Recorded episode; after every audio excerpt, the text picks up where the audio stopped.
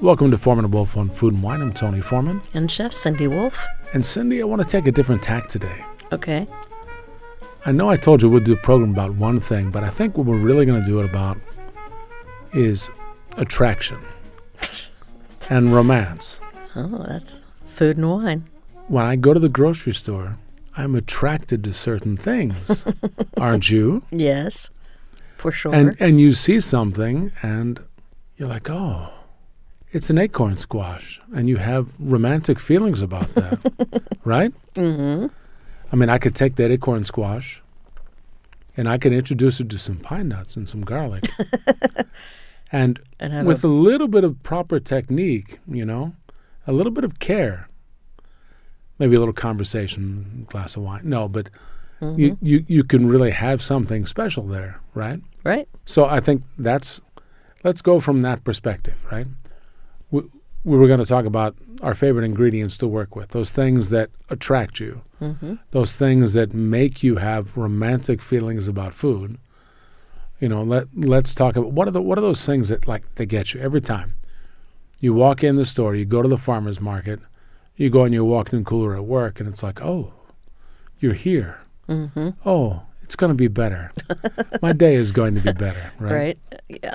Hi. So, would you like to begin? Sure. So, what what what gets your attention? What turns your head? Right now, uh, well, it's pretty exciting, Tony. I don't know if you can handle it, but I get really happy. I can probably handle it. But I get really happy when I see all those apples in the walk-in right now. So, I'm very excited about those because there's so many different things you can do with apples, and you, you, oh. you're hilarious. So, uh, dear listeners, I'm texting with Cindy. Uh, up, uh, before I talk to the guy who grows all of our apples in the orchard in Pennsylvania. And I'm like, well, he has this, he has this, he has this, he has this, he has this. And predictably, Cindy's like, can I have one of each? I like them all. Yeah, so Fuji's so and, mm-hmm. and Granny Smith's and the last Honeycrisps. And oh, Honeycrisps. That was the first one. That was Sunday morning. Uh, he, Eric brought them in, and, and I walked into the walk-in right after he sat them down, and I'm like, oh, I'm I'm, I'm going to have to get one of each of those right now. But I, I, I started with the Honeycrisp, but I'll never forget the first time I ate one of those apples. I cannot believe their sugar content and just how amazing they are. So, um, yeah, they're not bad just to eat, that's for sure. But uh, my pastry chef currently is making an apple galette, which actually I think we're making across the street too, which I didn't realize. That's kind well, of diff- it's a slightly different version, different but version, cross, yeah. cross Crostata. That's Crostata. A, yeah. And, um, oh, my gosh, his dough just melts in your mouth when you eat it. I mean, I, I, I took one home. Actually, I took one. I liked it so much I took one home for Sunday morning to, you know, heat up and have with my coffee. And, um, I mean, the thing, darn thing almost fell apart when I took it off the the little sizzle pan. So it, it that's how tender that dough is. Actually, one of the guests asked me about it. And, um, he was like, what's the secret to making a dough like that? And I said, well, it's, you know, it's honestly, quite frankly, you need a, a good amount of, of butter in there to make it that way. And also don't overwork your dough. I mean, that's what it always yeah, comes it's how down you, how to. Yeah, how you cut it in. Yeah, it's always what it comes down to. And, um, and using high quality ingredients, obviously. You're not like using Crisco or something in the place of butter when, you know, that's what really does the job.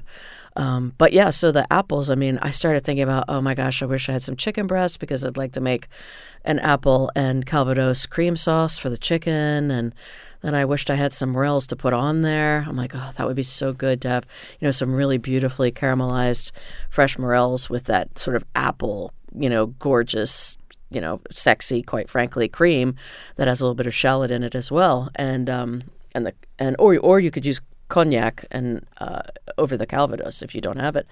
So that's one of the things I was thinking about. And then we started talking about apple butter because it, his uh, little uh, uh, galette made me think of it. Did you did you have apple butter growing up here, or is that a Pennsylvania yeah, thing? We we did, and we used to. I mean, that's honestly one of the first and strangest things we ever did in third grade. It's a memory stuck uh-huh. in my head. What? was making apple butter. Really? In school? In, in school. And oh, I love that. We had that. a very particular science teacher. Okay? That's fun. W wonderful guy. Mm-hmm. But he, he was, there's definitely all kinds of like tending to frogs and, mm-hmm. and uh, you know, frankly, slaughtering of chickens. And, ew, what? Well, you, it's just, you know, to kind of you see what's in the see third what's up. grade? Yeah. Wow, all right. And, and the, uh, but, but making, in the fall, in the early part of the, of the year, it was making apple butter. Oh, that's super cool. Yeah. And, I love and that. We, we, we made it. And, and then uh, literally like a, a loaf of Wonder Bread, everybody just that's, spread, that's, spread that's it on it. there and ate it. That, it was that, crazy. Because that's what it was back then. And I remember because my grandmother would make sauerkraut. And always when she had sauerkraut, we would have apple butter on Wonder Bread. Um, and I can see my grandfather eating it right now. I mean, he just, oh, he loved the apple butter. I, I did, too. As a kid, I just thought, I, I never really liked applesauce. I always thought it was kind of boring. But apple butter, mm, yummy. But anyway, yeah, so there's just, so, there's so many different things you can do with apples. So, um, you know. I'm a sucker for apples, uh, like like a nice tart granny. It's like sweet and tart. Mm-hmm. Or a Fuji might be the best in in something of a stir-fry. Uh, there's a dish used to make X number of years ago uh, uh, for a place that was salmon with uh, there was there was a glaze for the salmon that was made with with apple cider vinegar mm-hmm. and and a little bit of brown sugar. Oh, I love apple cider vinegar. And and uh, uh, like a spicy it was it was apples, jalapenos. Oh, I like um, that. Bok choy, mm. uh, garlic, little ginger, mm-hmm. a drop of sesame oil, and just. V very straightforward, very quick, nice and fresh for that. And yeah, the nice fattiness and of the salmon loved. Sure. The you know the the agrodolce. Yeah. Part of that.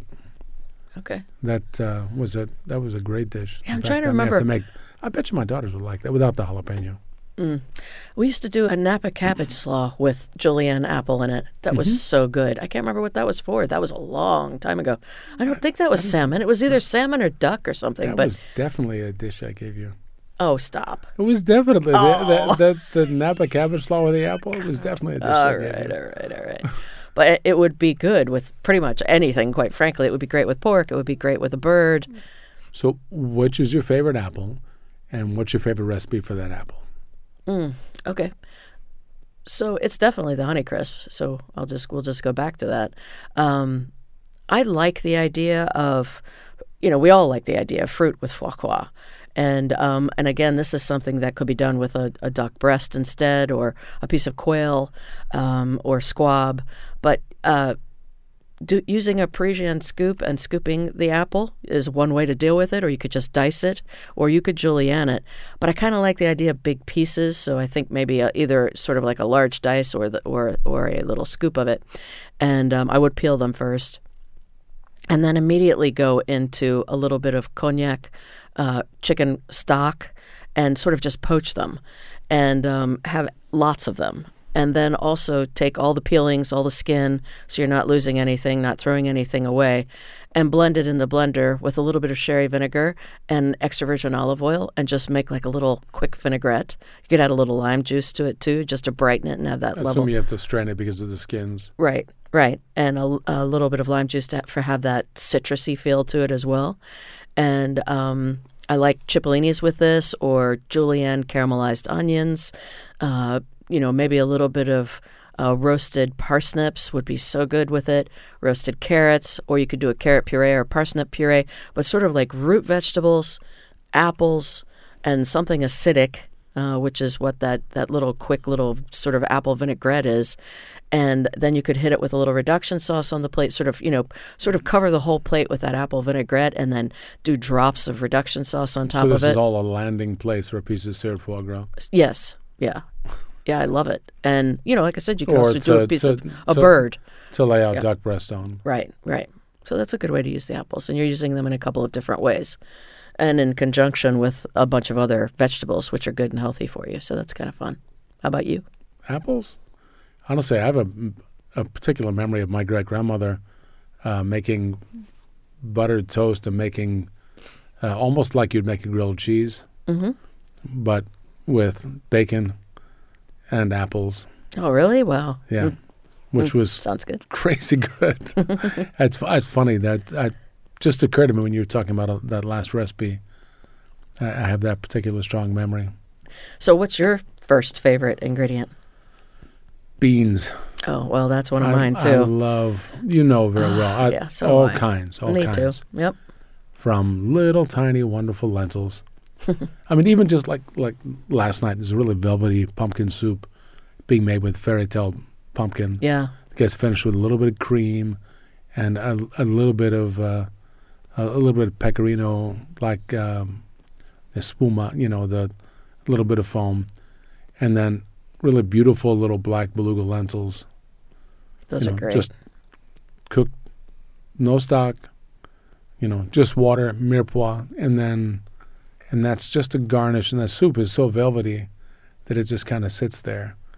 And that sweetness of the harvest that comes through in that pumpkin, mm-hmm. and and the like pure earth that's there, and the satisfaction of that perfectly cooked lentil. Yeah, I saw that's the texture. Oh. I saw those fairy tale oh. pumpkins when they came in and uh, across the street, and I, I looked at those and I'm like, hmm, how comes I didn't get one of these? Because I, yeah, I haven't. I, I don't think I've ever made pumpkin soup. Um, I've worked with pumpkin in different ways. I've, I've made pumpkin risotto, which because butternut squash risotto is one of my favorites with andouille sausage. But yeah, the idea of um, I like the black beluga lentils in there with yeah, the, the, uh, the pumpkin. Texture. That's really the two. That's, see, the thing is, the underappreciated beans can go in a million different directions. Mm-hmm. Different ones all have lots of different subtle flavors, but it's a little bit um, their presence. You take it away and you miss it. Oh yeah, you know sure. that's that. There, there sure. so many, like a soup that you know, a soup with cranberry. The end of the summer when cranberry beans come, with you know tomatoes and and uh, like last sweet onions and and the, the beans and mm-hmm. you know that you make just with chicken broth and and greens like turnip greens or something like that and carrots and beets, like that that kind of thing. My daughters will eat gallons of that stuff. That's great. If you take the beans away, they're sad. And they're right to be. That's right. And, and part of it is, like I said, you, you miss the texture difference. Sure. Beans, I think, are often the, the thing that get, they get missed on the most is how much they're cooked. Yes. Because some people will just destroy them mm-hmm. or just boil the living yeah, bejesus you, out of them. Yeah. You know, and then they're kind of like all shreddy and mashy. And, well, you want to cook them and, low and slow. You know, once you once you've and I well, I think the real to me, what I teach all of my cooks is we make the broth first. Whatever those beans are going to cook in, all the flavor needs to be developed in that broth before you ever hit it with beans. Add the beans to it, be, especially if you're doing something like lentils, which that's probably one of the fastest cooking beans there are. But even because even though beans take could take, you know, an hour or something to cook on low, you know, low and slow on, on low heat, um, you still want that flavor developed so that they're absorbing all that wonderful flavor from the very beginning. Yeah, they begin as like little rocks and then they become these pliable little sponges mm-hmm. unless you have fresh. And that's even less cooking time, which requires even more yeah. focus on developing the flavor before you cook. Well, well, you and I were talking about the sardines that I had on Sunday night, and um, I was trying to figure out what to do, and you you said, you know, a bean, like a bean relish or something, and I ended up, and because I was going... You know, bean, beans and tomatoes, I'm a sucker. Right. You have the, you have the acid, you have the little bit of starch. Yeah, know, and we're you, still getting local tomatoes, which is amazing. You throw the bonus protein in there. Right. So I... That's what was my my process. I was going to do that, the uh, sort of a warm relish, so I didn't want to have onions and things in there. So I ended up making a broth that had a lot of Tabasco, a lot of cayenne pepper. It was actually quite spicy, and chili powder, uh, a little bit of saffron, and yeah, black pepper. And then I ended up adding a little bit. Well, I d- added red wine and a little bit of tomato paste, and I made it in duck stock. Because I had duck stock. So I made that and I started cooking the beans and I so I never added onion or anything to it, which is crazy to me because I always put a lot of onion and shallot and possibly garlic in when I'm making beans, and those beans turned out Oh, and I, of course, I had bacon pieces in there from the very beginning. Yeah, I had to have, I had huge pieces of bacon, and um, we used slab bacon, so I had two nice big squares of that in. And uh, by the time they were done, they, they were just so good. I'm like, oh, I am not, not losing this broth. I'm not making relish with this. I'm going to put a relish on top of the beans, but make the beans so more dry, you know, almost not dry, dry, but, you know, not... You're not trying a, to get them exactly... Yeah, not right. A bowl of broth and beans, but a bowl yeah. of beans with a little bit of liquid. And, oh, my gosh, they were so good. And then I just made uh, the tomato relish I made with, um, what are those uh, deep sort of burgundy tomatoes that have the, like, green going through it? They're, they're beautiful. You're talking about black Krims? Yeah, black maybe black Krims. Oh, my gosh. That's what I had a lot of. And then I had some, you know, just really good-looking, some sort of heirloom red that was just gorgeous and sort of pear-shaped. And um, I chopped all those up. I did get rid of some of the skin, but mostly, uh, you know, just chopped them, used all their juice and all their seeds, and uh, mixed it with, again, a little bit. I steeped saffron and lime juice and a little bit of Tabasco and salt and pepper, and added uh, a little bit of garlic, finely chopped garlic, and let basil leaves just sit in there as I was making it, and uh, then pulled those out at the end. Oh my gosh, that relish on top of those beans with a piece of um, with the pe- the grilled fish was just well, the, the, absolutely delicious. The oil from the sardines want everything that's there. That's kind of mm-hmm. what that's about. There's a, a, an Arneas, which is a grape from Piemonte, a white grape um, that. There are a couple of bottlings of right now that are available, twenty twenty vintage, that are super. They will be spectacular with that. Uh, Vietti is one producer, mm. but the one I love, love is Giacomo Finocchio. Oh, wow. Oh, yeah, if yeah, If you yeah. see Finocchio, that, yeah. I think you've had a Barolo from Finocchio. Yeah. But this one, it's a little richer than other Arneas. Would love that dish. Yeah, and I didn't say what kind of beans I used. I used petite rouge peas from... Uh, oh, so little tiny guys. Yeah, so that was just really good, and I was really excited about that dish. Turned out That's, nicely. Uh, fun when I feed you an idea and you just make it a lot yeah, better fun. Than I would. Yep. Well. When we come back on Formidable Wolf on Food and Wine, it's more time, more romance. Well, it's more favorite ingredients on W I P R.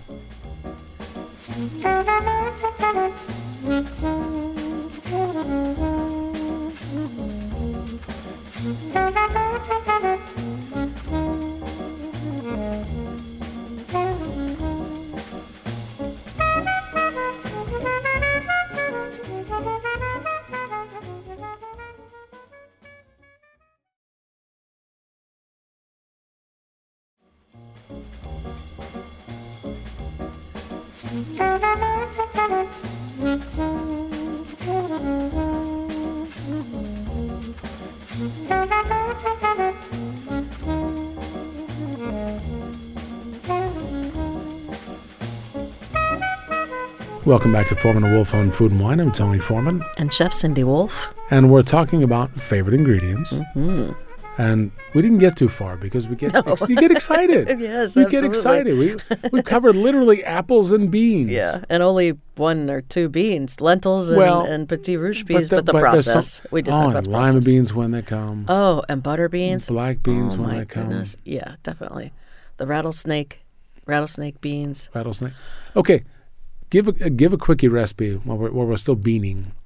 Yeah, give a quickie recipe that you used to make back in the day, black bean cakes or rattlesnake bean cakes. Mm-hmm. And you haven't in a while. That, I always thought that was the best landing place for a something. Oh, yeah. You know, it could be like a strong flavored piece of fish, you know. Um, yeah, a piece of pork. Mackerel, you know. that. Too, yeah. E- e- A piece, of, uh, like a knuckle of pork, mm-hmm. some duck confit. Like it doesn't have to be huge, right? You know, but but to get that bean cake where it's like crispy, it's also a landing place for like a fried egg.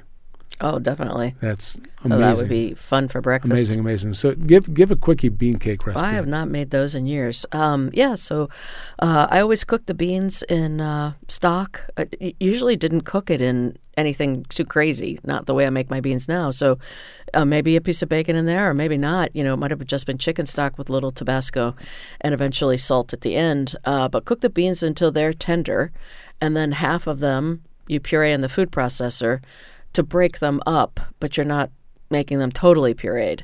And then the other half you just barely chop them up. And um, and you can leave a couple whole, but you, you do want them to be broken up. And then uh, you do need a, you need a little bit of the original broth uh, uh, to make it moist and not dry. And um, I put I would put red on, finely chopped red onion in there. Um, a little bit of actually I used to put green onion in there too, which I don't even work with green onions anymore. And uh, we would put a little bit of panko in just to hold the cake together. And um, that was really, you know, again, Tabasco. No, no egg. No, mm-mm, no. Uh, a little bit of Tabasco for sure, you know, obviously salt and pepper. And then, I mean, you can change it however you want. You could add curry to that. You could add saffron to that. You could, you know, do all kinds of things. But that's the way you make the cake, and you just form them into cakes, and that's it. You want to be very careful with the amount of panko, you, the breadcrumb you add to it. Um, it's really just a couple of tablespoons. It doesn't for, take much. The, the, yeah. Especially when you puree the beans, they have pretty good starch. Yeah, and, and you want them together to have been drained before you puree them. You don't want unknown liquid in there. You want to be in charge of the liquid, so drain them nicely. You puree. Unknown liquids. That's Stay right. Away. None of that. Um, but yeah, and then yeah, so they're good, and then form them into cakes, and you just a nice hot steel pan with a neutral oil like canola or corn, and um, brown them off, and uh, on one side, pop it over on the other side, and uh, finish in a you know four hundred degree oven, convected if you have it, and um, yeah, they're gorgeous. Yeah, one of those guys. It just Little Gosh. tomato relish and sour cream. That. Yeah. Oh, the sa- you know? yeah, sour cream or creme fraiche, either one. Oh nice my goodness. Nice slices of jalapeno. Mm-hmm. You know that you talked about prosciutto. I mean, I love the idea of speck or prosciutto or something like that. You know, layered on or or uh, or my favorite Jamón Ibérico, which is oh, one of my favorite that, ingredients. You could I was use that for a about. base of like an eggs Benedict kind of thing. Oh, definitely. I mean, I love I love the fried egg thing on there. Actually, I like the idea of a fried egg better than I do a poached egg, but either one would work. Um, yeah, I just like the idea of that sort of, you know, a, like almost like a little crispy egg white, mm-hmm. you know, and then pop that yolk and let it's it, a little you know, crispy edge, and yeah. a little bit of greens on there, like frisée or mustard greens. You know, toss in a little extra virgin Just olive oil. A ton of cilantro. Oh, that would be great. Yeah. All right. So we're officially done with beans. So you want to go to Jamón Ibérico because I just brought up my other. Yeah, yeah, yeah, yeah. Yeah, yeah I mean, yeah. I mean, again. Well, what's a, what is Jamón Ibérico?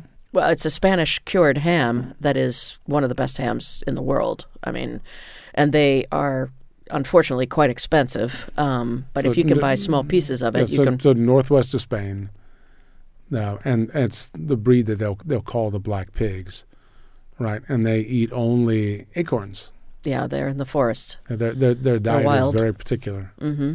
And they and they're, uh, you know, the fat is just remarkable. There, there's no other word for it. I mean, the, and and and you want to eat it all. Uh, you do take a little bit of the outside off before you start uh, slicing it.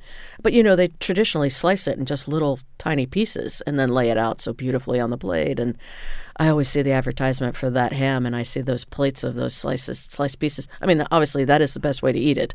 Um, and, you know, we've been in Spain where they serve it with pan con tomate. Yeah. Eating with horchatadones is one rule. You may only use your hands. Mm-hmm. mm. Yeah. Uh, well, you know, I think that was the time when that plate of Padron peppers came out. I think we were eating the Jamón Ibérico with pan con tomate, and then this plate of, you know, Russian roulette with the the Padron pepper, where you don't know how ungodly hot they're going to be. Um, and then the next one's like almost sweet. You're like, I can't even. Yeah. So, but I mean, that is that is to me the greatest way to start a meal like ever. Well, those three b- things b- before the really nice sweet tomatoes go away. Um, Pan con tomate is an easy thing anyone mm-hmm. can do. If you get a hold of a little Iberico, one, Iberico or really good prosciutto di Parma is great with champagne. Not joking. Mm-hmm. Uh, it's it's fine with other bubbles, but holy smokes. Even just nice non-vintage champagne. Pol Roger, you know, but uh, Gonet Medeville, uh, some nice producer. Uh, it's crazy how well they get along. Yeah. Is the salt, the fat, the, you know, the... That snap, the salinity, yeah, it really cuts the, through mm-hmm. uh, of the champagne. Um, pan con tomate is a traditional accompaniment for it that you're mentioning, and they're just little toast rounds, like little pieces of baguette um, that they get toasted, not grilled. Usually, it's just like on a stovetop, like the like the old French guys would call it crouton, mm-hmm. you know, but not in butter, just a little bit of oil in a pan. Both sides, a little bit crispy. When it comes off, you rub them with garlic. You don't put garlic on them. You take nice fresh garlic and you rub the pieces So the like the in, in all the little crevices, mm-hmm. you get little bits of oil and and, so and, and leavings basically, mm-hmm. and then after that, so three you know the three steps, then extra virgin olive oil, mm-hmm. you know, and then it's just tomato, and it's chopped, seeded, skinned mm-hmm. tomato that's drained, just a that's little drained bit. a bit. It's yeah. not like a whole. That has a little bit of salt, uh-huh. and that's it, and just lay it on there.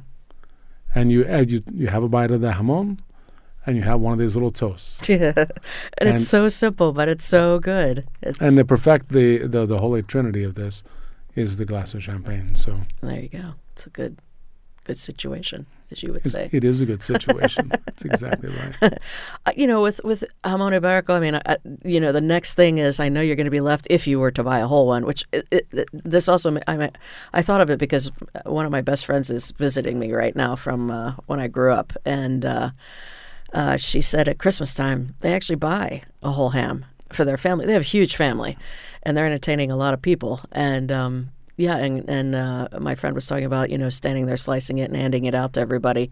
And it's just such a treat. I mean, it really is such a special item. Uh, and you want very thin slices, obviously. But I'm standing here thinking about the whole idea of eventually when there's no meat left, there's going to be that bone. And I like to make, we were just talking about beans, I like to make bean soup with that bone. Oh, yeah. And some of the scraps that aren't really as nice as they should be to be sliced. And, uh, I mean, that's going to make one of the most wonderful, special broths you'll make out of a pork product, for sure, for beans. Tangentially, wouldn't mind using that for uh, some greens that you're going to braise, like sure. collards or uh, mm-hmm. mustards. Yeah, I have some collard greens coming in today. I'm super excited to uh, make make uh, some slow-cooked collard greens. That would be too bad I don't have a jamón yeah, ibérico where, ham where, where, yeah, or bone. Where, where's that bone hanging out? The, the other thing is is to get flavor from a lot of the trim. Mm-hmm. You know, you can render some of that fat. Sure. And and cool that and then use that. You know, you want Oh, it. for sure. Yeah, you want to use that whole thing, especially, well, I mean, it's all good. It's all all good to use, but it's also is quite expensive. Well, and, and you know, the Serrano ham is a little less expensive, the other uh, famous uh, Spanish ham, and um, that's also very, very good the, ham, the, too. The yeah. flavor is very good. The texture is not the same. It's not. It's not, but it's it's a little bit more affordable. Well, and you were talking about prosciutto or, earlier, so the Italian version of this ham, um, obviously that that fat, oof, yeah. oh my gosh. Different ballgame. Yeah, I could do so much Enormously with that Enormously different ballgame. Yeah, yeah, it's interesting that the hams would be that different. I remember when I first started cooking, we weren't allowed to get... Well, different breed, first off. Right. And very different rules on the, the you know, I guess what the French would call élevage, you know, the, the upbringing of the ham. Okay. Um, right. And even there's there's even like weird, reg- like in in, uh, in in Parma, I remember visiting uh, Folzani, the producer there, uh, that we that we get all of our prosciutto di Parma from. And... Oh, my gosh. They, they have to have a very particular kind of horse bone to check that the when you when you test the, the prosciutto, the ham, mm-hmm. um, that, and you push it against the the joint, that it's a, a very strange thing. It's like a little particular device like carved out of wow. like a horse leg bone that they use to test that. Like, mm. And it's not... They won't label it unless you're using the right device. Okay. And they come and inspect you. It's, there's all kinds of sure. crazy official well, it's, processes. It's, it's an old process, and it's cared for. Well, and it's, uh, you know, that like even you just walk through their facility, and there's a particular wind flow, hmm. a certain amount of hours. Like there's a particular humidity, sure. certain t- – like it's a – they're constantly tasting testing stuff. And tasting stuff. And those hams start at how many months? Is it twelve? I don't think much is sold before eighteen. eighteen, okay. Yeah, um, yeah I, I mean, that's an investment. That is twenty, an investment to hang that like thing the, for that long. The difference between the eighteen and the twenty-four, the Gran yeah. Reserva, the twenty-four. Yeah, twenty-four months. Holy smokes. Prosciutto is pretty amazing. Uh, that's, that stuff is pretty spectacular. Well, you know, we started using, uh, at, at one point, Edwards ham. So let's go to American ham, which is another story and totally different. But I'll tell you what, I- I'll not forget. I mean, you know, I grew up eating Smithfield ham. My father was, you know, in the meat business, so we had a... You can tell how different the diet is for that that Virginia ham. Definitely. Oh, definitely. The texture of the fat, the texture of the meat, totally different. Yeah, I mean, it, it, and I love the Edwards ham. I just love the flavor of that thing. I mean, that that those those hams are just absolutely but delicious. But has a little sneaky sweetness, like the Iberico, and especially prosciutto di Parma. Parma is a little more umami than Iberico is. Mm-hmm. But it's it's funny. It's almost like uh, Italian wine is a little bit more savory than a lot of Spain. And the American, the tail, that that stuff is great, but it is definitely more like, it's not fruity, but it, there's a sweetness to it. Like you can taste, okay, there's corn in that diet. There's, you know, like right. they're not they're not fooling around. Can you guess what my next ingredient is? No. That always draws me. Uh, beets. Ha- hard to find in grocery stores. I, yes, I like beets. But cut it out. Oh, all right. I don't know. What's your next ingredient? It, what, I, I will admit, like, there's something come hither about a beautiful beet, still has plenty of dirt on it, and really bright greens that say, I was just picked. Right. You know? I love beets. Uh, that that there's It's funny. My, my daughters have become very accustomed to a soup that I make with corn and tomatoes and beets and beet greens. That's a, like, end of season mm-hmm. uh, thing every year. Because I just made it two days ago. Um, no, mushrooms. Oh, well, that's also one of I mine. I mean, think, think about it. Yeah. I mean, that's... Well, no question. Besides the fact that there's a variety. It's funny, I made a comment to someone offhand last night, like, oh, black trumpets, they smell so good. They are my fourth favorite mushroom. It's like, oh, geez, I'm going to have to do like a ranking, an official top ten mushroom mushroom ranking. Right. You know, like, uh, so... Acknowledging that black truffle is first on the list. Yes. You know, but it's a different thing. Mm-hmm. What is what is your next? I know my next. Uh, you know, it's got, well, see, it's a tie because it's morels and porcini. It's not a tie. It is a tie. Don't be me. Ridiculous. Which one is your favorite? You porcini? Gotta pick, cut it out. Oh. I love porcini.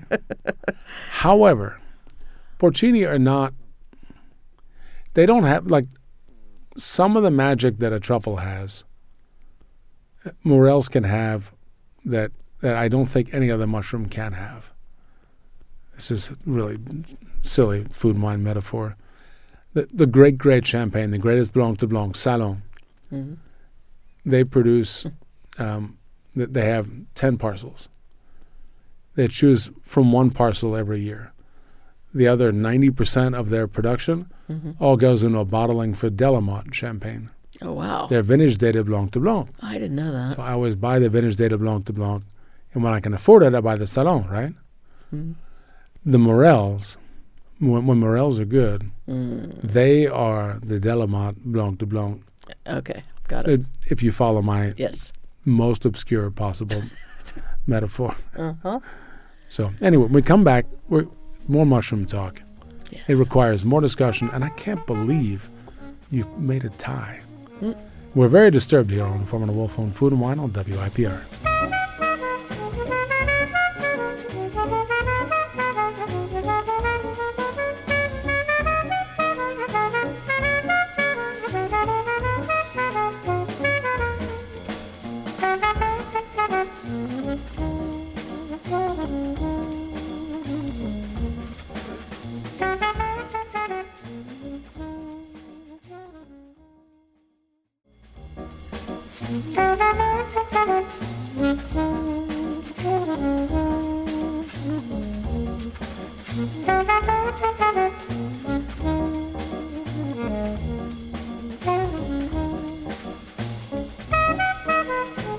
Welcome back to Foreman and Wolf on Food and Wine. I'm Tony Foreman. And Chef Cindy Wolf. And we're spending some time talking about favorite ingredients, things that attract you, make you want to cook, make you want want to work with these things, things that you think about too much, you know. And we were talking about mushrooms. Mm-hmm. And Cindy upset me by saying that she ranked porcinis and morels at, at the same level of goodness. He, he, here is the the, the thing. Mm-hmm. I'll, I'll make the end of my case on it.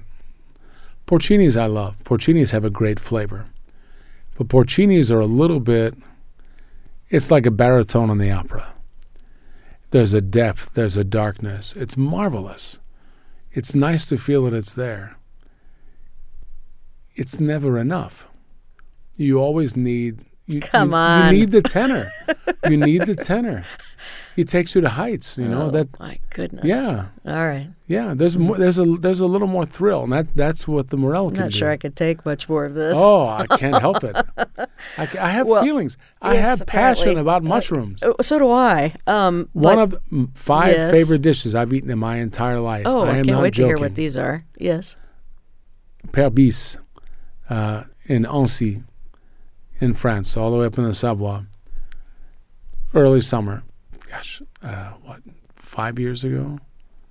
Fr very simple fricassee with with a little bit of new garlic and morels. A giant plate, and a, a, with a sauce that was a little bit of veal stock and a little bit of a mushroom stock, you know, right.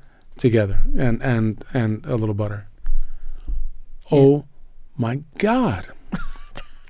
I, I cannot make my eyes wider on the radio than I just did. Right. Well, the they they are, you know, just from a visual standpoint and, and a structural standpoint, they are very unusual. There is no other mushroom that looks or acts like them. No, they are the fairy tale mushroom. They are the fairy tale, and they are very hard to clean, and they are wild. They are not a cultivated, farmed mushroom. They are only wild, and um, you know, the enemy of a mushroom is moisture, water.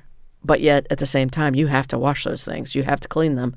And they have to sit in a sink of cold water, quite frankly, for a little while, because they're going to have bugs. They're going to have a lot of dirt and sand from the forest floor. And um, that's one of the challenges with working with mushrooms, is trying to figure out how you can clean them without destroying them or not making them their best. So, and then, you know, I often will do morels in three changes of water. Sometimes it takes me up to an hour to clean them. Teeny tiny brushes. Yeah, and no, and then they need to drain beautifully. And, um, you know, you can always do a process of popping them on a sheet pan and putting them in the oven first before you begin to really cook them to draw out some of that moisture. That is one way if you're making a lot and you, you know, you're you're concerned as, as to how moist, how much they act like sponges, so they, they absorb a lot of water. When well, they also, if, you, if even even if you have a big pan, if you have a large quantity, they'll steam tremendously when you yeah. first go in there with it. Right, and that is another thing. You never want to overcrowd a pan ever, but particularly with mushrooms. You don't want to just load up that pan and have them sitting on top of themselves, um, you know, just having moisture drop down through, and you're just you're just going to have a, a whole big old pot yeah. full of water. Well, no, the whole ball so. game is like they have amazing flavor. You have to realize it. Mm-hmm. Absolutely. Well, that's what we work for with every single thing we do in the kitchen, is realize the best flavor of that particular product. And with porcinis, I mean, to me, the flavor profile on a porcini is almost steak-like. A morel, to me, is is much more um, almost fruity, if if you can accept that, you know, that that uh, wording. But um, yeah, porcinis, and and if a porcini is old, they become very funky and undesirable. Um, so you know, you really want to check the, the gills. The darkness becomes really bitter. Yeah, and they just they get they actually will get a little, I hate to use this word, but slimy. Um, they they are a, a, you know a mushroom. Can't have that. No, and you if you just as you know a word of advice, looking for them in the market, you want the gills to be uh, more uh, well tight to the cap as always. Um, you want them to to look sh fresh, to, to to be firm. You want the mushroom to be firm. You don't want the top of the mushroom to feel, you know, moist or well, whatever. It shouldn't be all very pitted or anything. Mm-hmm. That's and you want to look for, fr quite frankly, wormholes, um, because th that is another aspect of of something growing in uh, the forest floor like that. So you want to not buy that one, obviously. Um, or those, but yeah, morel, uh, morels are, are incredible, and and you know whether or not you saute them to the point of caramel is you know beginning to caramelize, or you make a morel cream, or you make a sauce, a reduction sauce finish with morels, in, or in the spring, whatever morels and asparagus. Oh, that's beautiful. Well, very they, you know, simple, perfect. What grows together goes together. Well, and it's but it, but but it is also like the first like sun on the field. mm-hmm. you know, coming from the earth, and and and what's in the forest at that moment in the spring. That yeah, th- there is an energy with those two things together that's very special. Yeah, I was reading about uh, truffles in uh, a French cookbook the other day, and, and they were talking about the whole sort of season of the growth of the uh, truffle, and it's fascinating. I didn't realize they, uh, you know, as that organism, you know, attaches to the the, the root structure of the trees, um, often hazelnuts or oaks, um, that that actually goes through a living period and almost a dormant period in its short life, which is several months. And, um, you know, they start in the spring, and, and then they develop in the spring, and then they go through summer. And there's a p- part of time in the summer where they sort of shut down their growth, and then they start growing again. And they're so dependent upon, obviously, the weather. They need water. They need rainfall uh, for them to do well. And the ground can't get too cold uh, during their process. So um, their growth process. And then they are their best in Well, they're actually their best in January, but they do start to uh, become ripe enough, and that is the right word to use, which is kind of funny to think about. But with uh, with the truffle, but they become uh, ripe enough in November. So other mushrooms on my particular list: maitakes. Oh yes, great. Simple chicken broth. Just a few maitakes. Mm-hmm. Like twenty minutes in there, eat it. Right. The, it cannot, you know, with maybe the tiniest bit of spring onion or something, or chive, cannot be, that's one of the perfect things available in the world.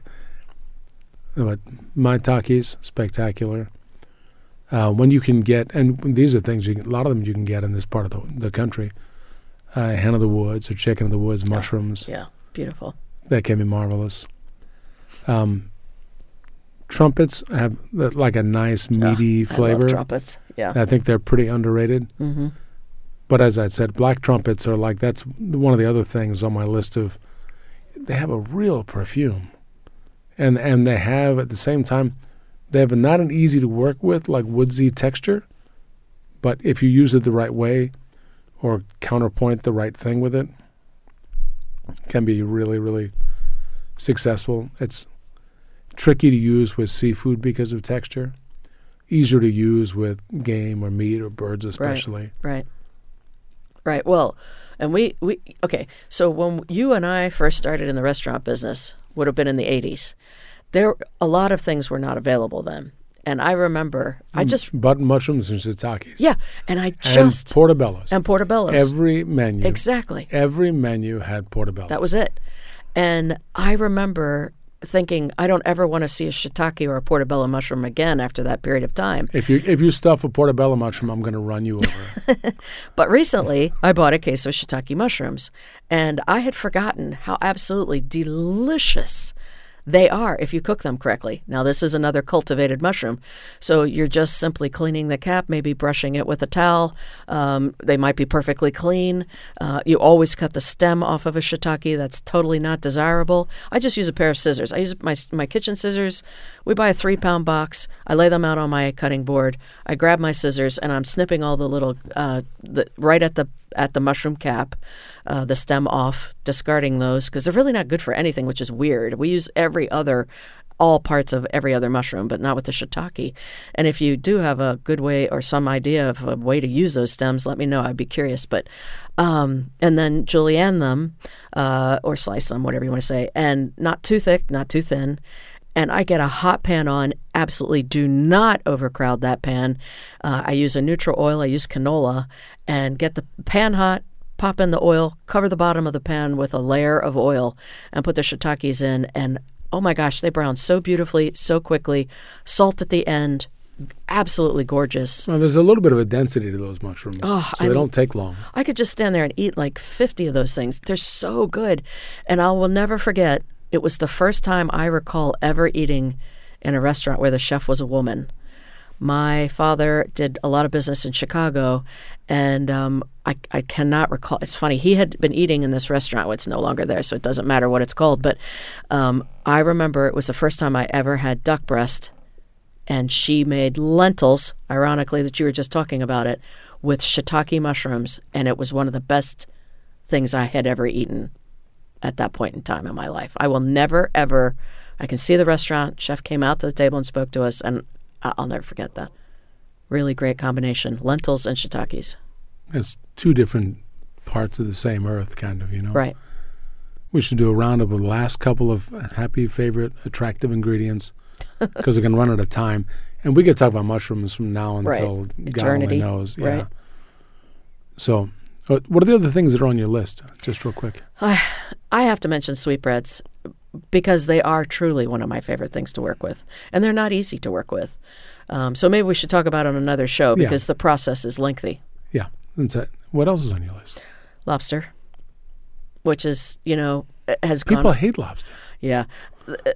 Lobster is magic. You put something, anything with lobster on the menu, it's going to sell like wildfire. People love here, especially, love crab and lobster. I mean, it's it's it's it's unbelievable. So I recently did a vol-au-vent, which is uh, a, a puff pastry sort of wonderful little cavity. Um, so you, you, you twist the ends on the pastry. It pops up when you bake it in the oven. It, it creates a hole in the center.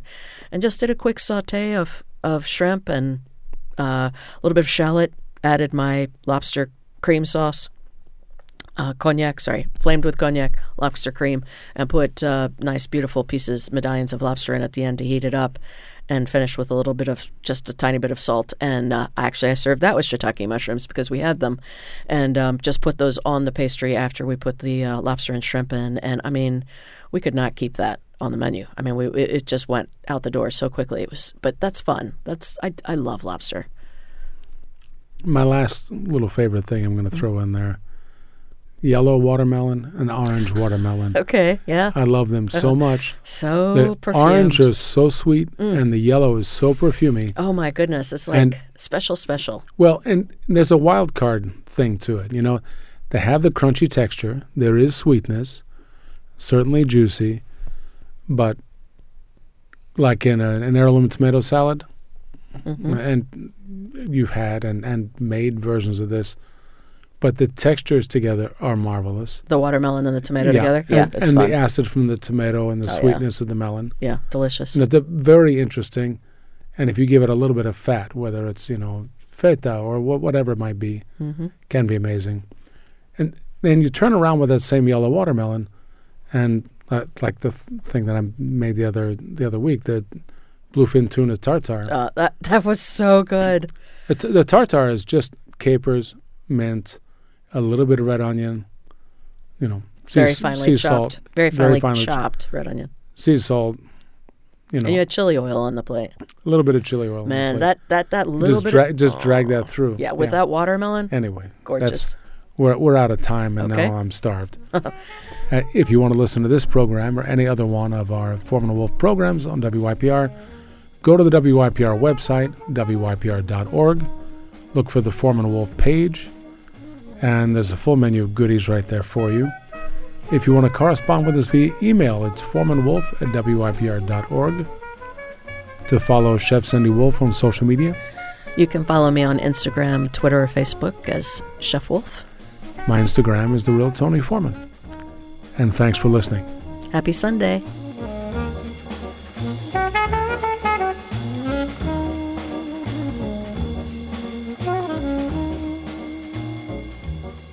Mm-hmm.